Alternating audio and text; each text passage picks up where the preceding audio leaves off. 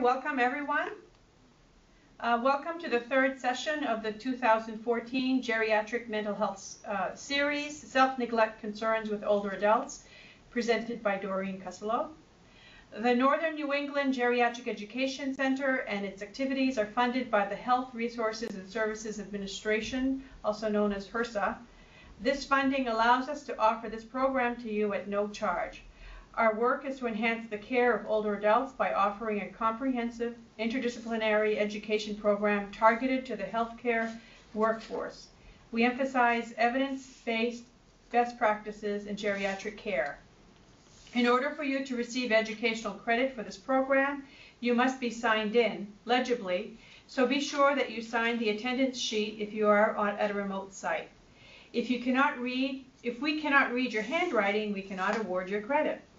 Um, if you are watching online, you need to complete a form online very soon after the program.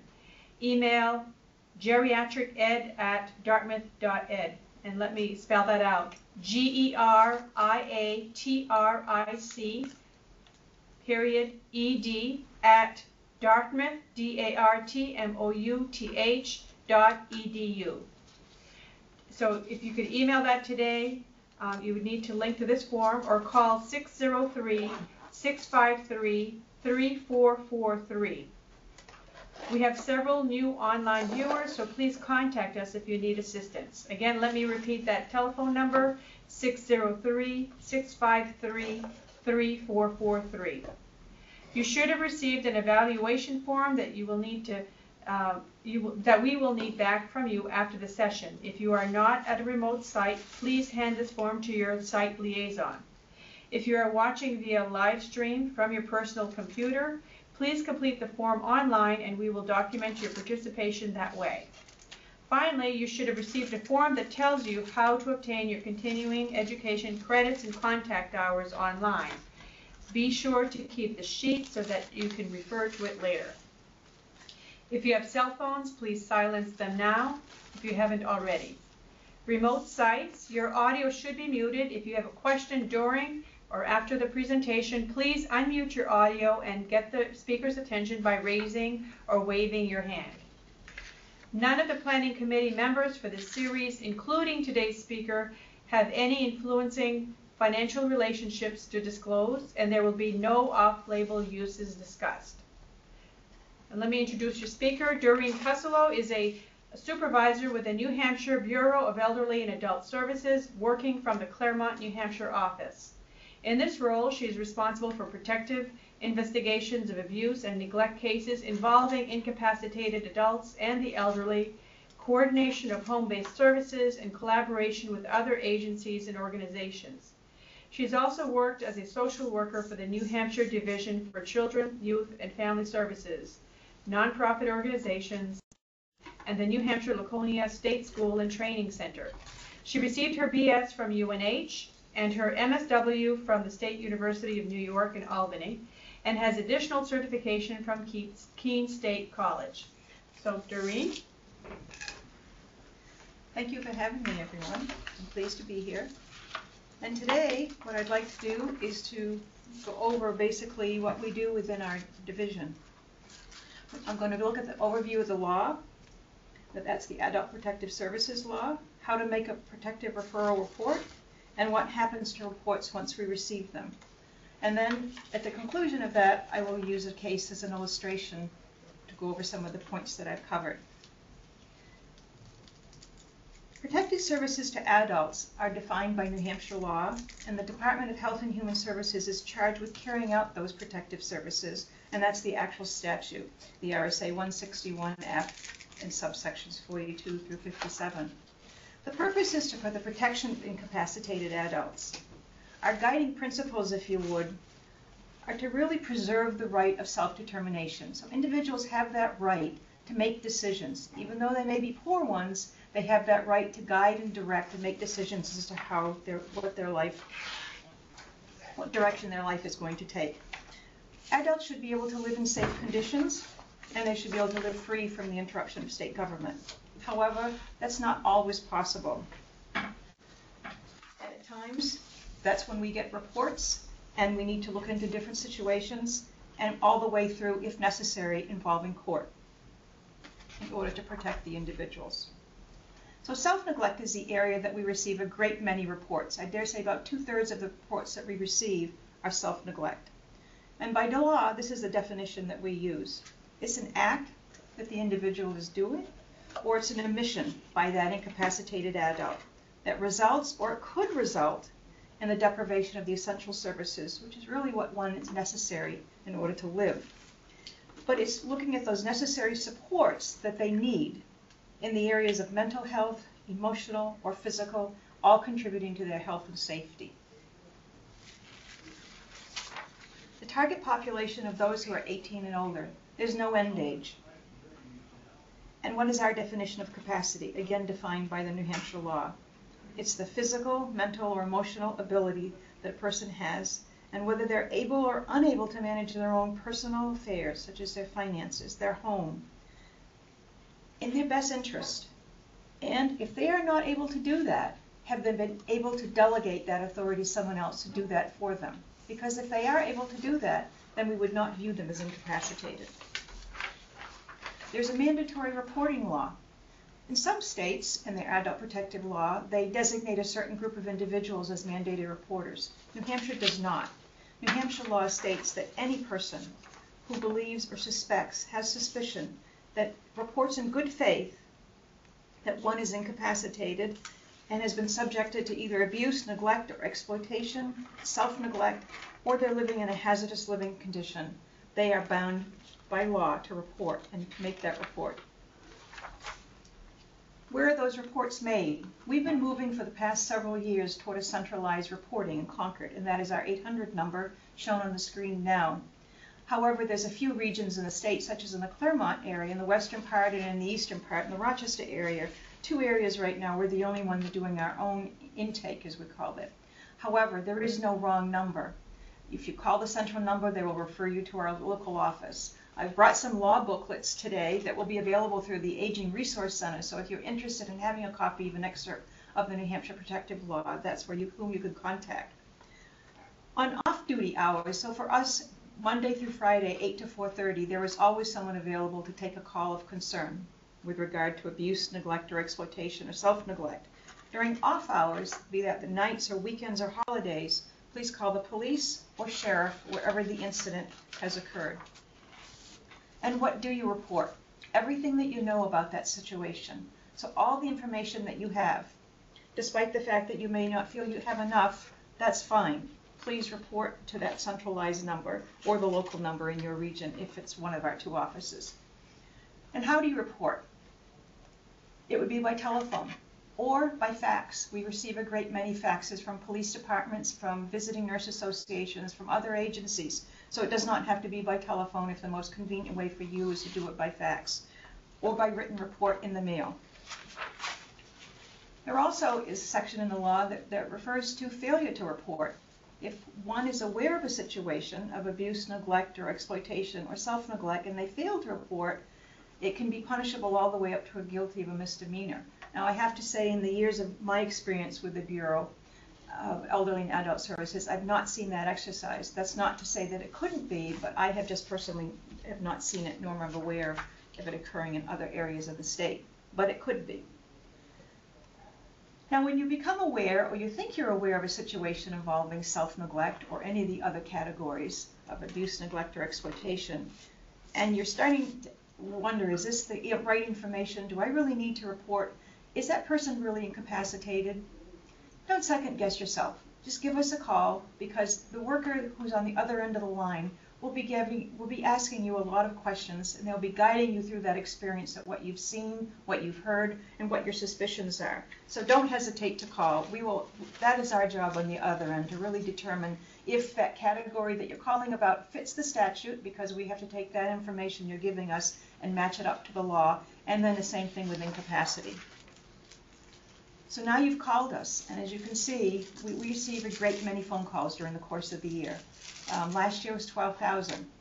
Not all calls are actual protective reports. Some people call for inf general information, where do I get this service, where do I go for this, and even if it becomes an actual report, it, at the end, the conclusion for us in our language, if we found the report to be actually true, then it, in our language, it would be founded. Not all reports are founded. Some reports you really, in good faith, suspect something is going on, but as a result of our looking into it, it would become what we call unfounded. It doesn't mean we still can't help the person, but not all reports will be founded. However, of those reports, and mind you, again, we start with age 18, and we're looking at incapacity is really not a temporary condition, but something that is more long lasting and chronic.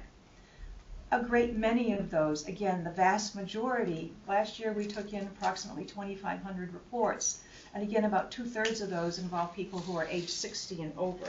That's the federal definition for elderly is 60, and that's what New Hampshire also uses. So those are the categories that we look at neglect, self-neglect, exploitation, and there's really three different types of abuse. There's physical abuse, emotional, and sexual. So when we have a report, those are the categories that we need to match up per the definitions which are contained in the law. And just to give you an idea of numbers, you can see for the year 2012, again, the skewing and self-neglect, the vast majority of, of our cases, we really have self-neglect. There's a lot of reasons for that. People are living longer, they're staying at home where they want to be. So people today, it's, it's not an agricultural society where people are necessarily moving in with relatives on, on the neighbor farm. Um, they're living alone, and oftentimes it may start off okay after the death of a spouse or a loved one with whomever they're living, but eventually things start to change as one becomes very aged and it becomes more and more difficult to manage the home or their own medical conditions. So people become at greater risk and they have safety concerns um, that, that we have and, and others as they become older living alone. It becomes much more difficult for them to do that safely. So calling a report in after you suspect that um, there is something that you need to report, if it is done in good faith, no reporter should ever be afraid of liability. We're a civil agency, Adult Protective Services. We do not have the ability to prosecute anyone. However, police do, and sometimes we need to refer to police. But if a report is made in good faith, no one is subject to liability for fear of prosecution because they have made a report, as long as that report has been made in good faith. What happens after we receive the report? We have 72 hours to start our actual, what we call investigation, which is looking into the matter that's been referred to us. During that 72 hours, we're gathering information. We're contacting anyone that knows anything about the situation that we know at the time of the report. So we call that collaterals. We're, built, we're, we're contacting a lot of collaterals, be it neighbors, be it relatives. Um, again, without compromising the situation at home, we're trying to get a lot of information from people that may be involved with the family or the individual. So perhaps it's the person we, is involved with the medical community. So we might be reaching out to medical, where the person has made frequent trips to the emergency room. Do they have a primary care physician? We might be seeking out medical records there. Are they involved with a behavioral health um, center nearby? So we may be reaching out and getting as much information as possible to give us a good background information before we actually do the home visit.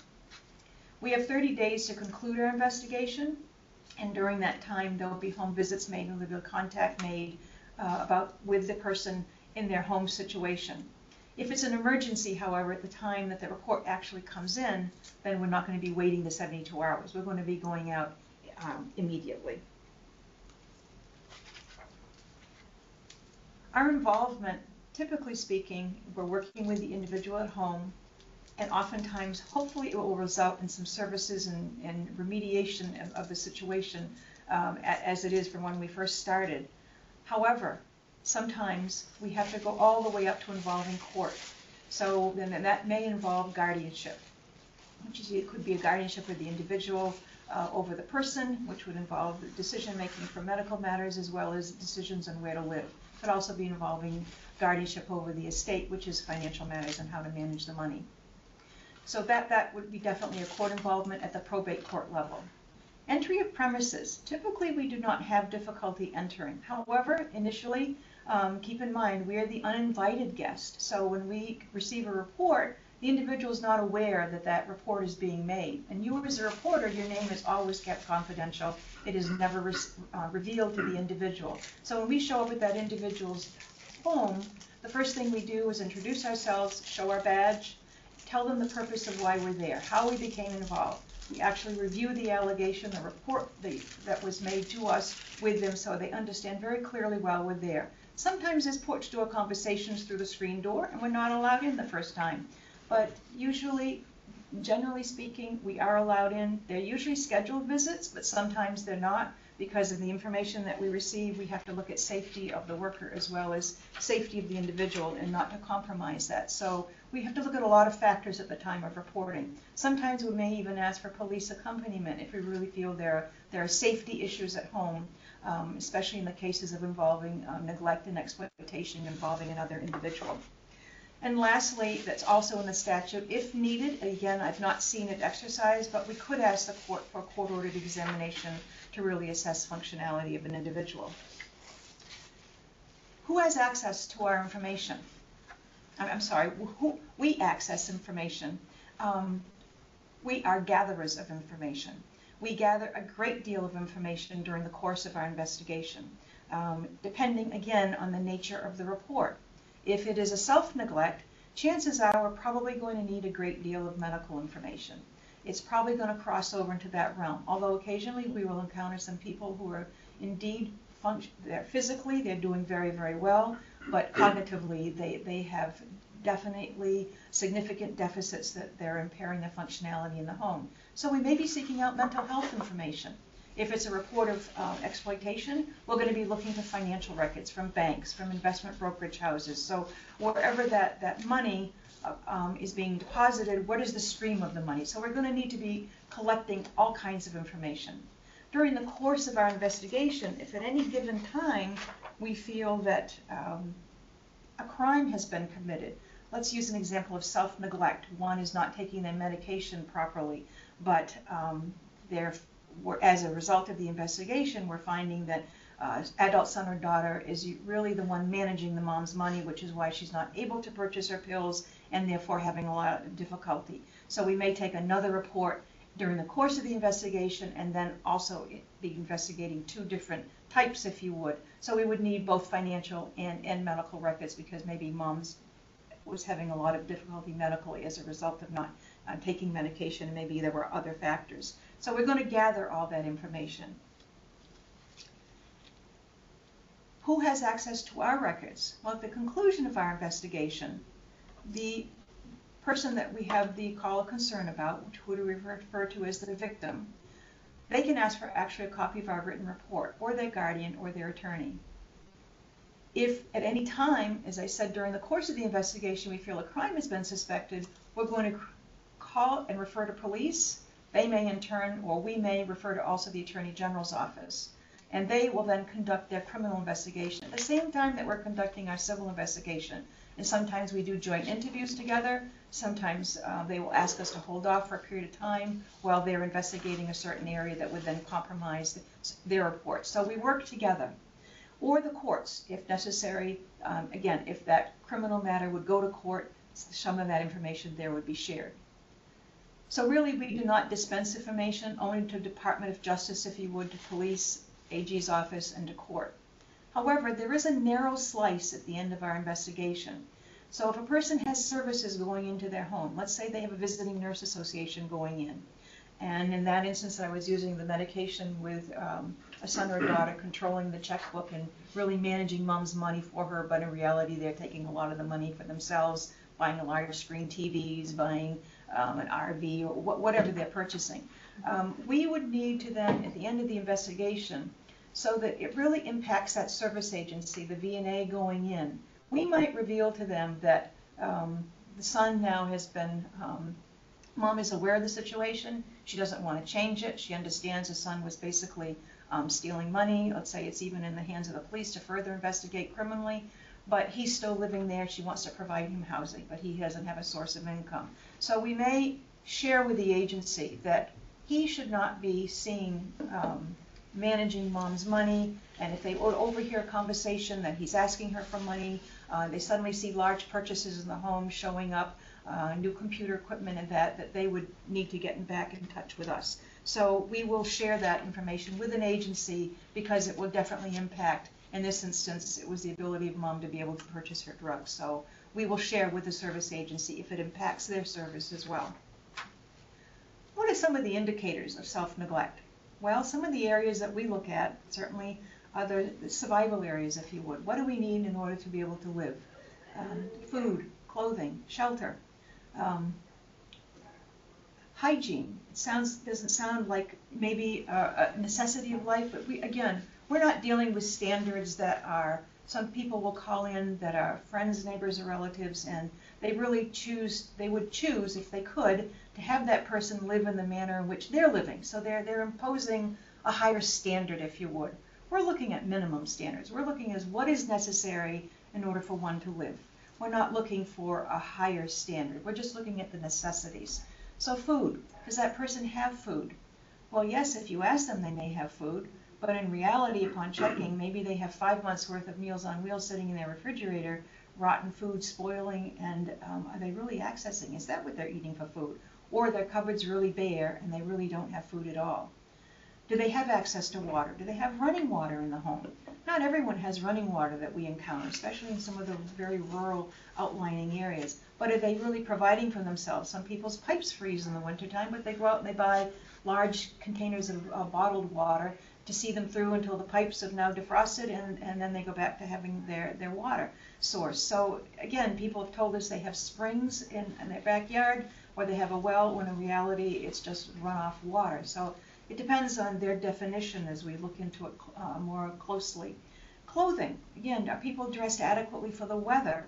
Um, or is someone compromised because of uh, cognitive impairment and confusion? And are they going out in the middle of winter when it's 20 degrees and suffering frostbite? So sometimes it's more than just do they have the clothing, but are they putting on the proper clothing?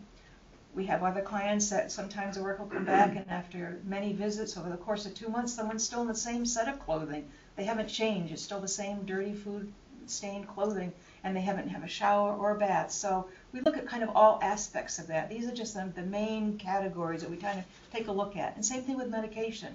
If they have prescribed meds, are they taking the medication? Are they underusing medication or are they overusing medication? The worker will actually ask to see the pill box, look at the pill bottles, match up the dates with when they were last filled and look and see how they're prescribed and then see how many pills are left. Have they been taking them?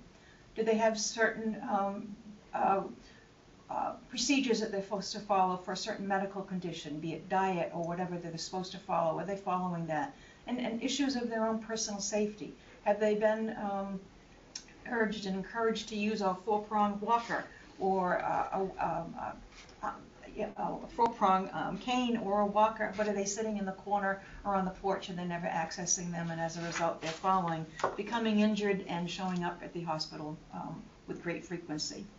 So other considerations might be, other than the, the bare essentials, what we consider the, on that previous slide, would be does a person present with confusion? Who does their meal preparation? Or do they have any meal preparation done at all? Or are they just buying snack food and, and that's their food? who does their bill paying? Because oftentimes that's a major area. If they're starting with uh, any type of dementia, those fine details tend to start to go first. The, the, the bill paying is another major um, indicator of, of how they're managing and able to pay their bills.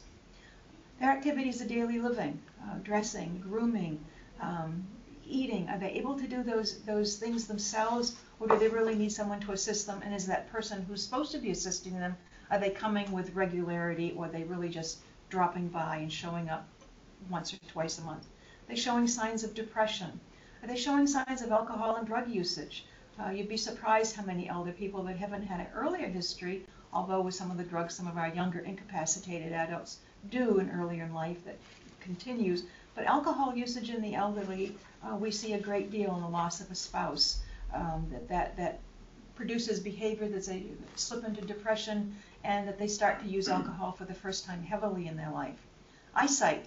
Um, can they really see what the pill bottle is saying, or do they really need adaptation so that they can now be able to cook adequately and not burn themselves at the stove? Hearing. Oftentimes, a lack of hearing will present as confusion, but really their hearing is so impaired that they're just feeling they need to answer the question, so they're answering you, but they're really not hearing with, with good clarity at all what they're hearing um, from what's actually being spoken to them? Are there dental problems? Are there incontinence? And how are they managing that? Is that preventing them from leaving the home? Isolation, are they, uh, someone can be isolated even living in a large apartment building, just never venturing out and socializing with their um, previous friends and neighbors. Are they now starting to just be a recluse inside their own apartment, or they're living on a back rural road and really have contact with little if anyone, and they really don't go to maybe a local senior center or a congregate meal? Do they have an untreated mental health problem that maybe had been treated in the past, but now they're no longer seeking treatment? And are they falling with any great regularity? And again, what is happening? Are they injured?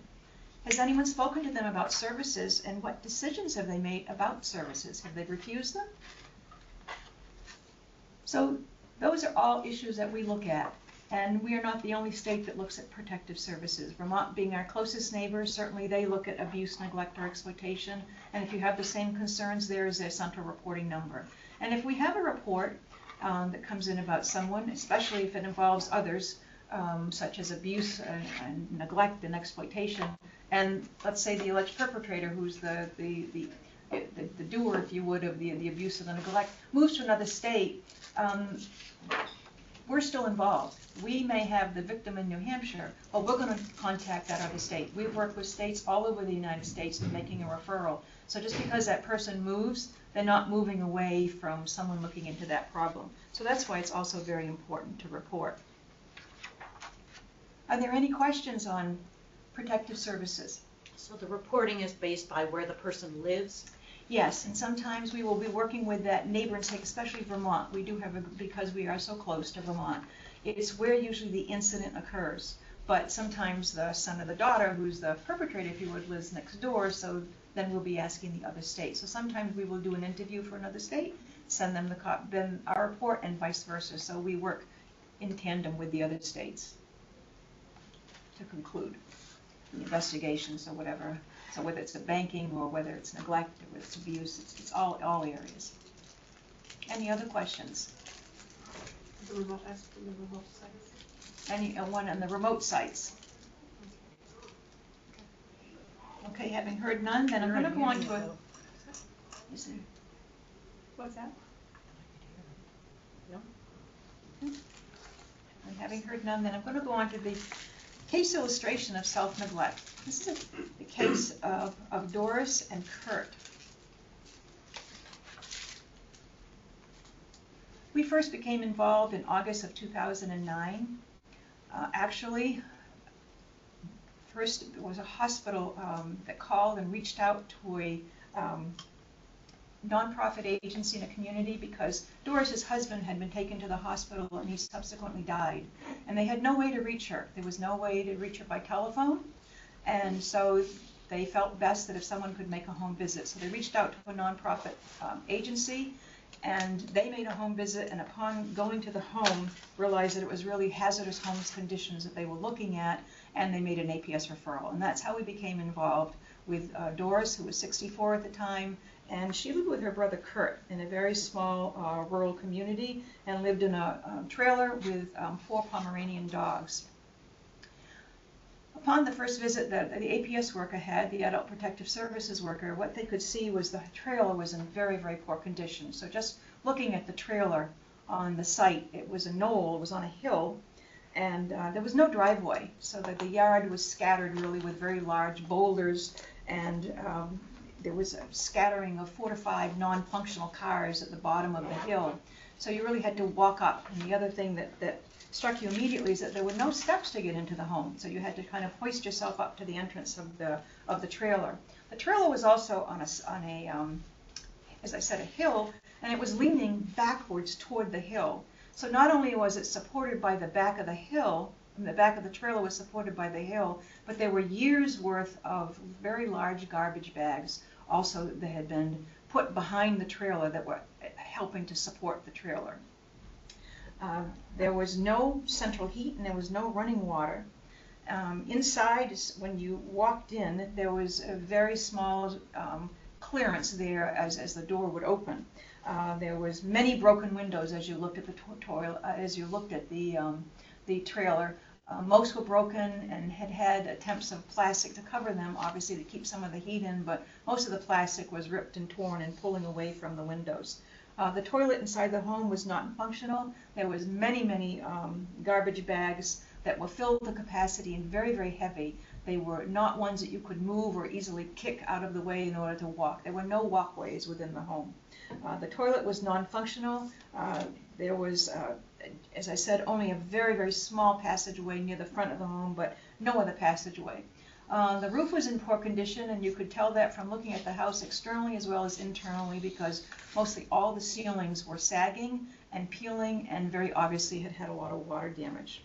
And uh, the dogs would greet you at the door. They were um, really uh, barking very loudly and jumping, and it was very obvious that the dogs had urinated and um, defecated throughout the home.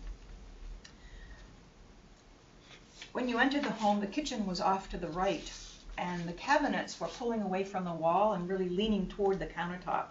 Um, you could not see really the countertops uh, very well because they were all covered uh, with miscellaneous items. The stove was used for storage. There were items inside the stove as well as on top of the stove. Uh, there was spoiled, spoiled food everywhere. All the surfaces, surfaces were really stacked. Um, the only place for cooking was a very small area on the floor, and Kurt was in charge of the cooking. Uh, there was a cardboard box, and on top of the cardboard box there was a cookie sheet, and on top of that was a hot plate, and that's what he used for cooking. As you entered to the left, there was the living room, and there were flies everywhere. Um, uh, the odor was really overwhelming throughout the home. Uh, there was a sofa in the living room, but again, it was covered with all kinds of, of various and miscellaneous items. A very, very small um, sitting surface on, on the sofa on one corner, and it was very dirty and very stained. And again, the dogs were, were following anyone new that came to the home with barking and uh, with a high pitched bark and, and jumping. As you went further down the hall, you had to walk over all the garbage bags. That was, again, the hallway had no walkway whatsoever, so um, it was very, very cluttered and very difficult to navigate. Uh, but that's where Doris's bedroom was, and that's where she spent her time. And she spent her time in bed. Uh, she, Doris um, was on um, oxygen full time, so she could, she was ambulatory, but it was much easier for her to stay in bed. So she had all kinds of things around her with how she spent her day. She had uh, video cassettes were stacked. About half the room had um, stacks going to the ceiling, taking up probably two walls in the room. There were um, uh, there was a radio that she listened to. There was also a kerosene heater, and there were two other kerosene heaters scattered throughout the home, but there was one in her room. Uh, the windows in her room were also broken with some torn plastic um, covering them. Uh, you could not see the carpet really in her room at all, and there was a very, very strong odor. Her mattress was also very soiled uh, with urine and feces, and there was debris all around her, around the bed, uh, which she was um, utilizing during the course of the day. Doris herself was obese. She's about five foot four. She was not a tall woman, and as I said, she was on oxygen, and her breathing was very labored. She had poor hygiene. Um, she had um, uh, her hair was shoulder length, um, not not uh, was usually stringy, long hair. Uh, she had scabs on both of her arms and very dirty fingernails and very stained and dirty clothing. She had many missing teeth. Um, her hygiene was poor, but however, she was very pleasant, very talkative with the social worker, and whatever the, the um, social worker would ask her, she was very willing to give answers. She was not at all defensive. She was very conversational. Kurt, on the other hand, was about five foot six. He was very, very thin. He was ambulatory. He walked very hunched over, a very receding hairline. And he was very, very quiet. Uh, he deferred to Doris, and he only answered in very short questions, with very short answers to the questions. The family history is that they've been on this property their, their life. Doris and Kurt, this was their family homestead. They never left home. They lived with their parents. Um, Doris had been married for 32 years. Um, she had a daughter who was ultimately put up for adoption. And um, her husband worked. He, he worked as a, in maintenance. And Kurt actually worked about 20 years outside of the home in a restaurant as a dishwasher. Doris, however, had never worked outside of the home. So the manner in which they had um, groceries and errands accomplished is that Doris would call a taxi cab. Kurt would meet the taxi at the bottom of the hill, and he was the one that did the errands and, and did the groceries. Um, they used the sources of the, the three sources of income for the household. Doris had a very, very small grant for food stamps Um, Kurt's social security is six hundred fifty a month, he had his pension, hundred dollars, and then they had uh, Doris's husband's income, and now that was missing. So now things were gonna be even tighter. They had no history at all of any cash assistance from the state. They basically met all their, their needs um, themselves. They were what I would describe as a survivalist family. They made do with what they had, and they made it work for them. The only exception to that was they had, um, the past twelve years, they had a, a New Hampshire legal assistance attorney, and he did help them with a tax deferment on the property, so they were not responsible for taxes to the town. So what did APS do when we became involved? Well, the following day after the first home visit was made, Meals on Wheels were put in place for both Doris and Kurt. So now that we knew they had a, a, a well-balanced meal coming to the home every day, almost immediately the workers started an, an aid to the permanently and totally disabled application through uh, Medicaid for Doris. Uh, this was able initially to increase her food stamps, and then a few months later on, she- because it's a process that you need to go through as far as um, medical eligibility, because it's a permanent disability that you have to qualify in order to get this type of cash assistance. She did get it ultimately, but not immediately. Uh, the worker also helped Doris apply for her husband's um, Social Security on his behalf, so she did get that 688. So that essentially just about took the place of her husband's um, in, in, um, income. Um, They also arranged for volunteer um, uh, to come and help to get Doris her medical appointments. However, Doris, uh, for the most part, was pretty much non-compliant with her apartment, for her appointments. She really didn't understand the need for ongoing um, routine visits, so she oftentimes would cancel or just be a no-show. Um, It was also physically very taxing for her um, given her labored breathing, so it was seen as a great deal of effort for, in her mind, and one that she didn't see a lot of value in. Um, the worker also obtained two to three cinder blocks that became their steps to be able to get into the home. Um, the worker also discussed with Doris that she was really the primary decision maker. Um, would she like assistance in cleaning up the home? Initially, she said, I'll think it over, but ultimately did say yes. So almost immediately, um, coordination started with a lot of um, social service organizations in the community as well as with the town to how, how and what is the best strategy to clean up. With the ultimate being that um, it was decided that the home really was condemnable and the goal was really to have the um, trailer dis- dismantled and demolished and, and taken away. So there was a, a, a, group that donated very, very large dumpster. They're really the kind that's used in construction sites. And uh, in the interim, Doris accepted homemaker services, which was really not to clean the home, but to help package the things up that they wanted to keep in, with that goal that the home would be ultimately demolished. So that was the purpose of the homemaker. And the town actually assisted with it, with the removal of the non-functional cars at the bottom of the hill, as well as grading a section of land to um, act as a, um, as a somewhat of a driveway so that accessibility would be a little more easy going in. That large dumpster, by the way, was replaced four to five times during the course of the clean out of the trailer.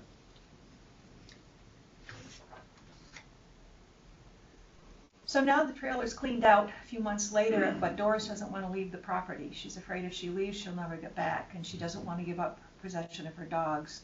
Um, the dogs is really a pivotal point in, her in her decision that she has to. Her dogs are really uh, very treasured to her, um, and she does not want to leave the property. And Kurt goes along with whatever decision that Doris has made. We even went so far to offer through emergency monies a, a short-term stay in a motel, and um, Doris would not accept that, again, for fear of what would happen with the dogs.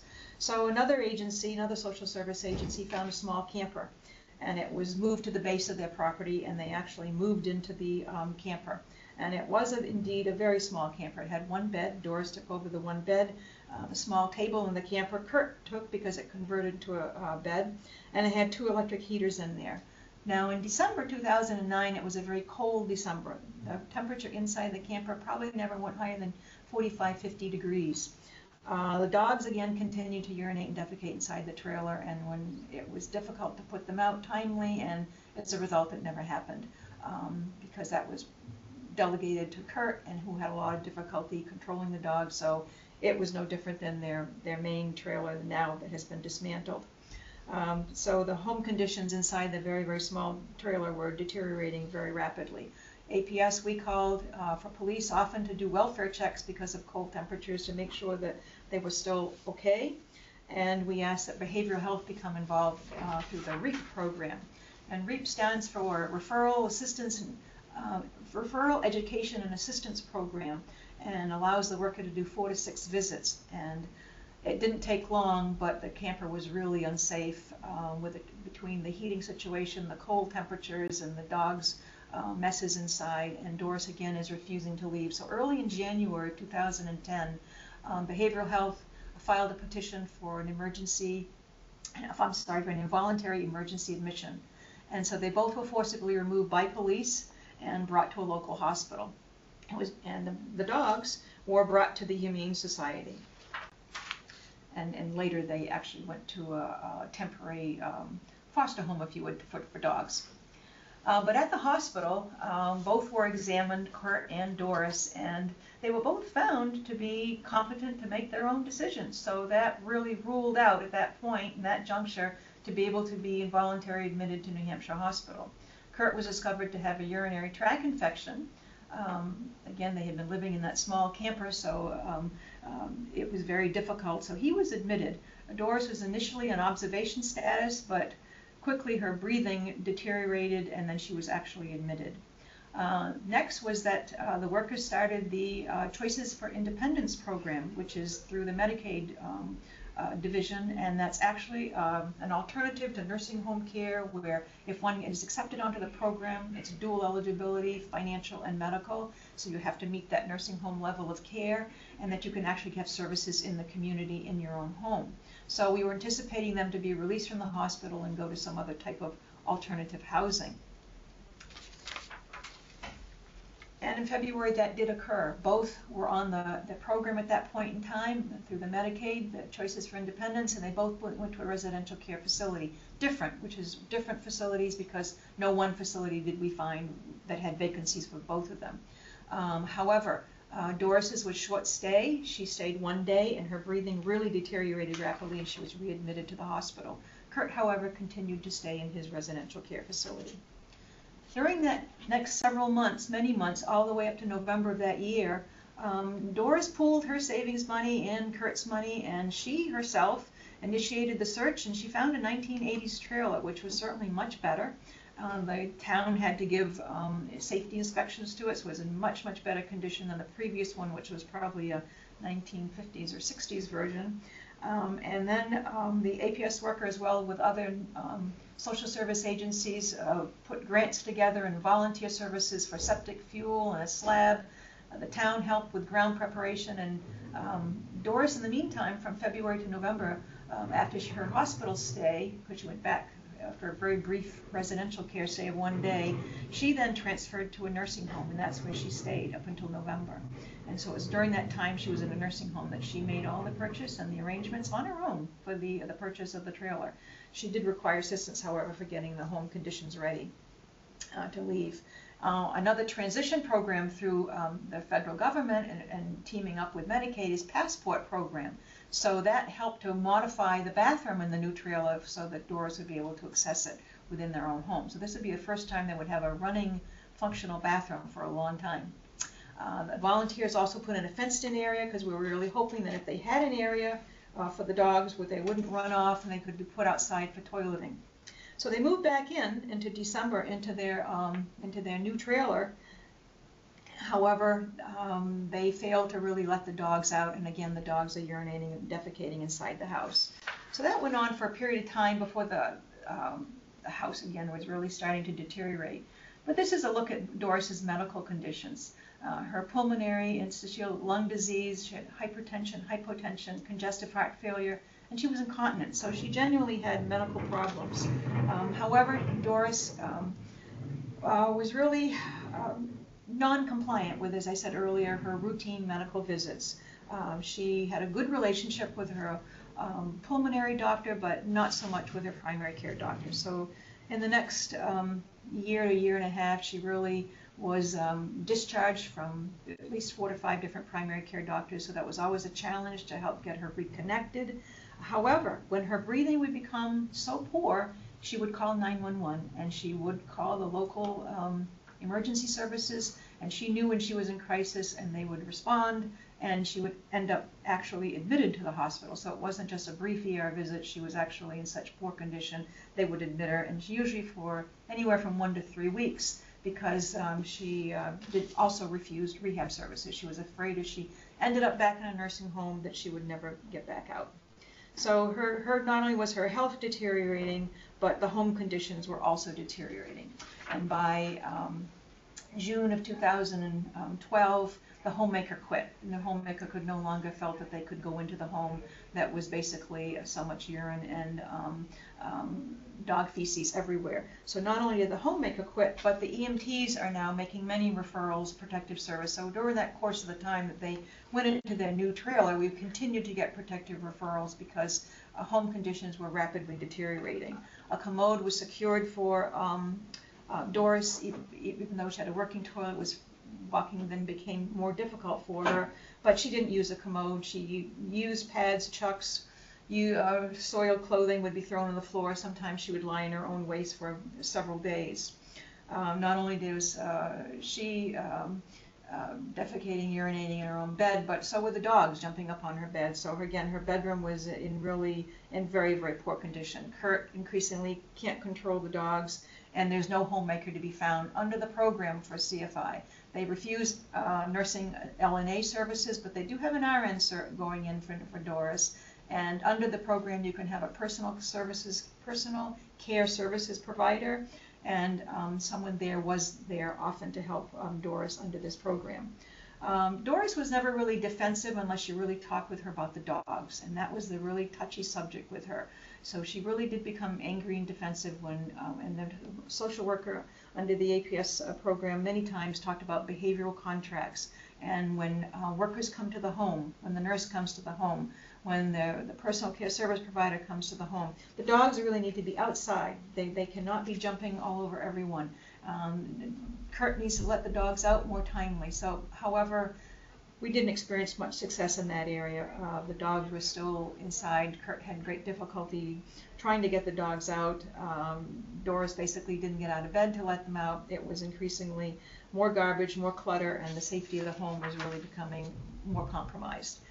In June, we were able to secure some grants and some volunteer help and some um, materials and uh, rugs were again in this newer trailer, so which are retaining much of the odor. So they were removed and linoleum was installed. So at least the cleanup, uh, if we could have gotten a replacement homemaker, would have been much, much better. Unfortunately, no homemaker was now willing to go into the home since June 2012. Uh, Doris's health continues to uh, deteriorate, and 911 is again called frequently, and even um, the EMTs are starting to say, we're not sure we can go back into that home because it's really unsafe for our workers, and uh, it's, it's compromising them. Last admission, Doris is admitted again with a crisis uh, due to her lung disease, and in September 2013, Doris dies. Her condition deteriorated rapidly. She went into a coma, and she succumbed to her her lung condition.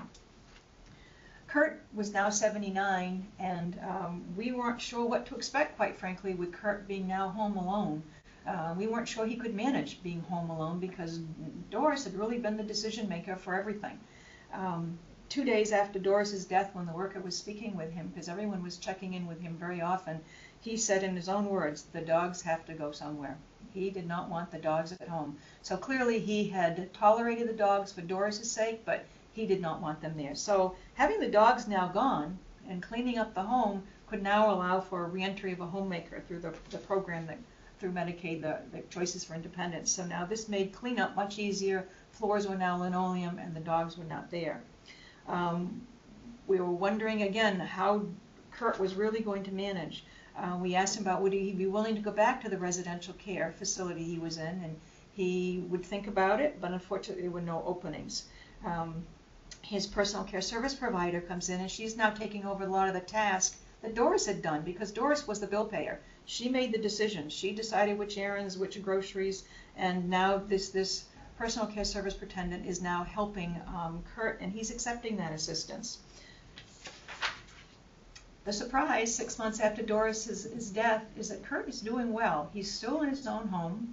Uh, he now initiates phone calls to both the APS worker and to his Choices for Independence case manager. He's more verbal, he's more outgoing. He actually made cookies and used the oven for the first time recently. Despite the fact they were frozen cookies, it, it was a package, he made them, put them on the cookie sheet, didn't burn them. He's learning how to use the stove a little bit, and the home at long last is free of odor of urine and feces. I guess the, the a summary with uh, Doris is to think about her as a very strong-willed woman. She understood the decision she was making, and she really understood the consequences. Um, and you may come across people like Doris in, in your practice, whether it be the clinic or inpatient. Um, Doris would not volunteer the information, but upon questioning her, she would freely give you the information as to how she was living. So just a few pointed questions might have really told someone because you would really have an idea in terms of the housing conditions, in terms of how difficult it was living in that environment. And many times, a report to APS, we serve as the catalyst. Not only do we look at that report and, and look at that, and that is our investigation, but we're often the catalyst for getting other services into a home, as it was in Doris's situation.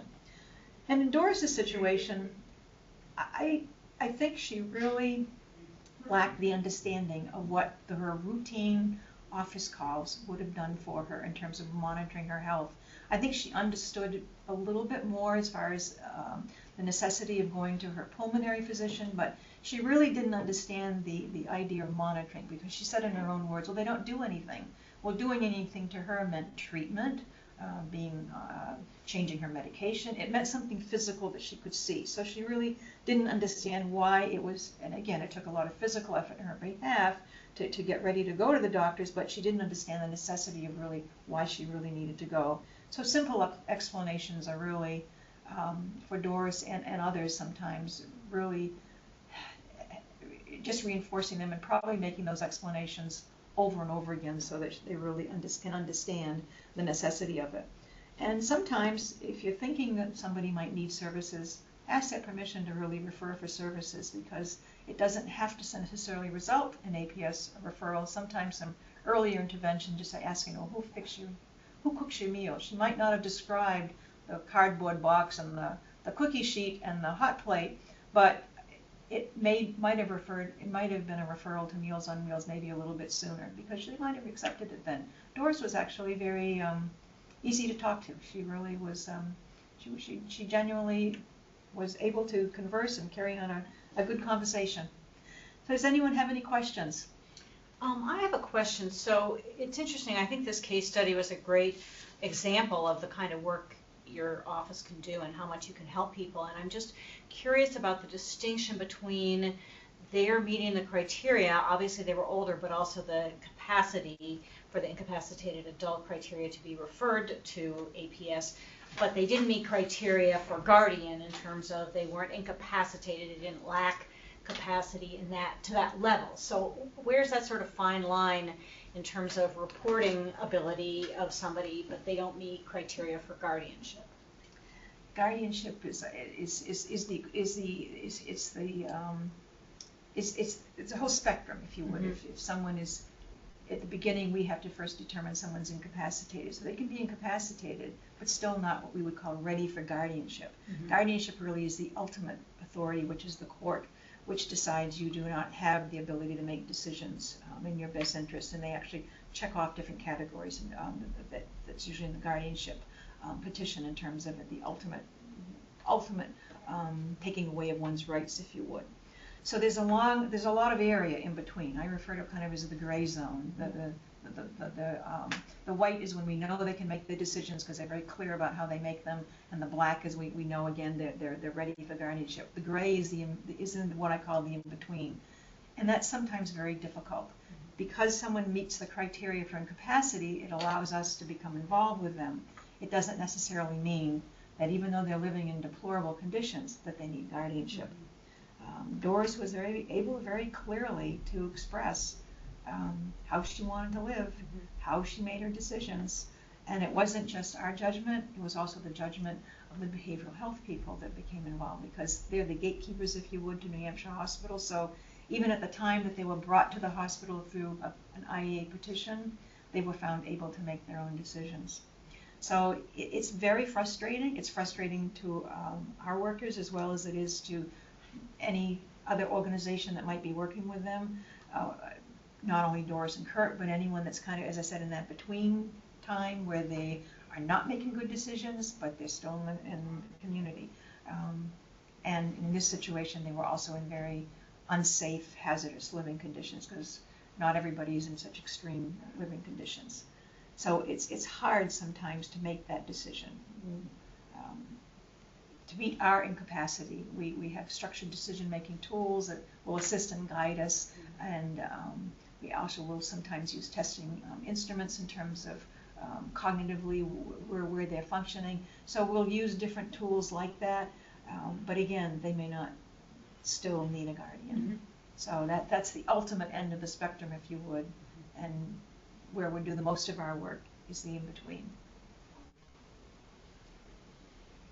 Any other questions from anyone else on the site?